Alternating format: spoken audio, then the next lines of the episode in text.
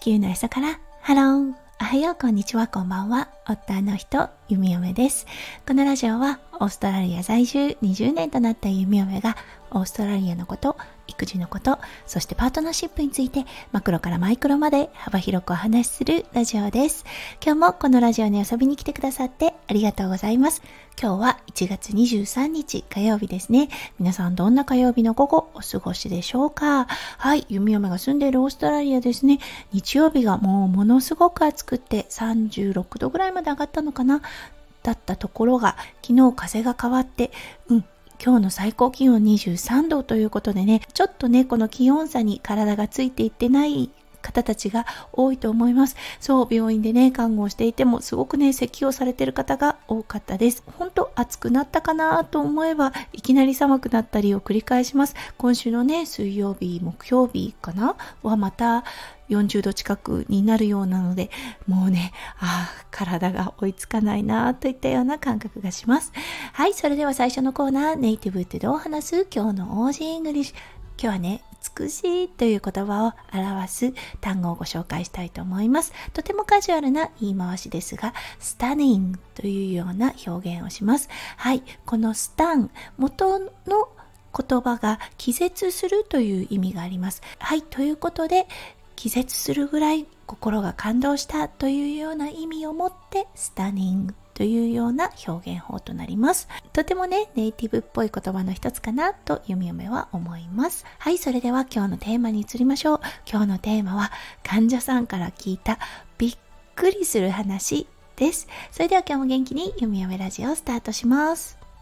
はい、このお話だったんですが、少し脚色を加えています。はい、というのはね、やはりあの患者さんのプライバシーに少しだけ関わってくることなので、ただね、大体のあらすじは、うん、あの患者さんが教えてくれたお話というような形になります。はい、昨日の看護のことです。弓嫁は整形外科のオペ室担当となっていました。はい、そこに来たね、患者さんだったんですが、そう、あの、すごくね、若い方で、そう、ちょっと怪我をされてしまって、そしてね、何してるの？お仕事は？みたいなことを話していた時に、はい、あの、フルタイムでお母さん業をしているよということだったんですね。あ、そうなんだということで、弓嫁も子育てしてるということで、少しね、話に花が咲きました。はい、そしてねその患者さんが教えてくれたもうびっくりすることだったんですが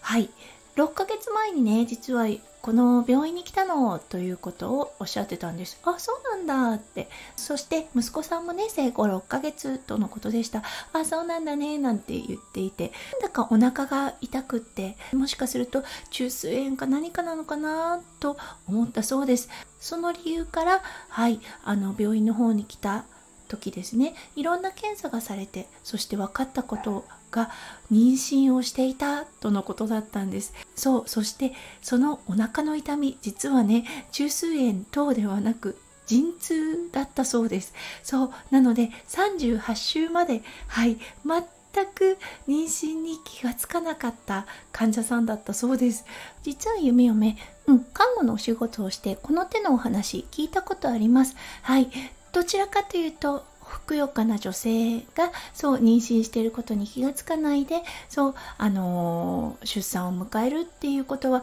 今までにうんあのー、経験したことがありますだけどこの患者さん弓嫁よりもほっそりとした女性でそうあのーいくら妊娠中に体重が増えたとしてもそこまで体重増えなかっただろうなというようなはいあの感じの方だったんですね。そうそして話を詳しく聞いたところ、うん、あのお腹は全く大きくならなかったそうです。だけどお尻の方が少しね大きくなってお尻の方に妊娠線ができちゃったんだけどということは言っていたんですね。えーと思って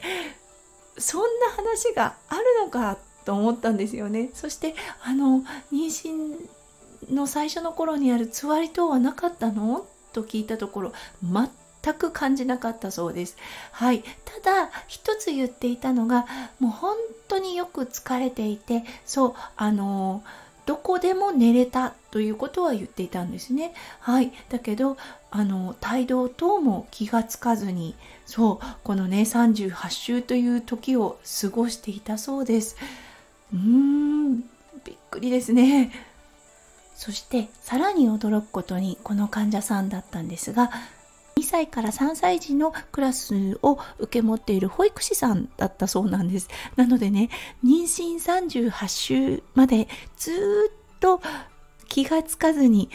園児たちを追いかけていたそうです。うん。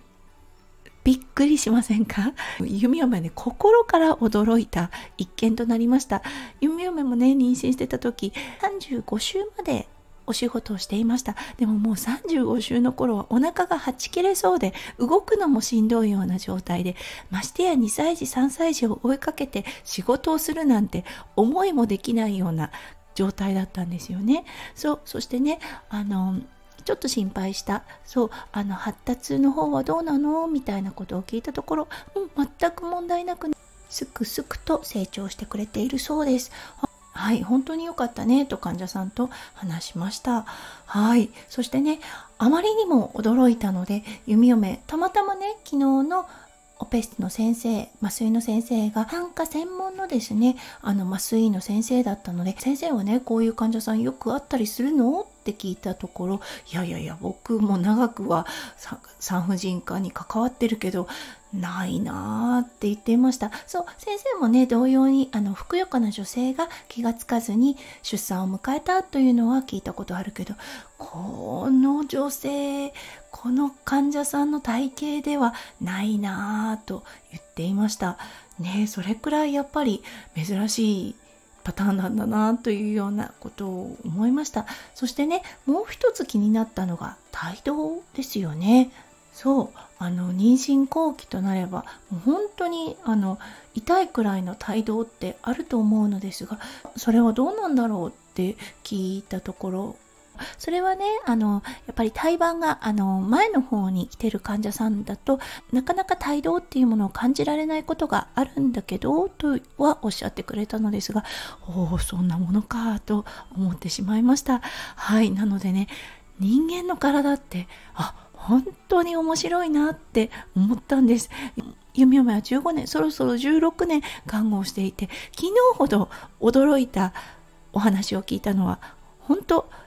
初めてだったので今日はね皆さんとこの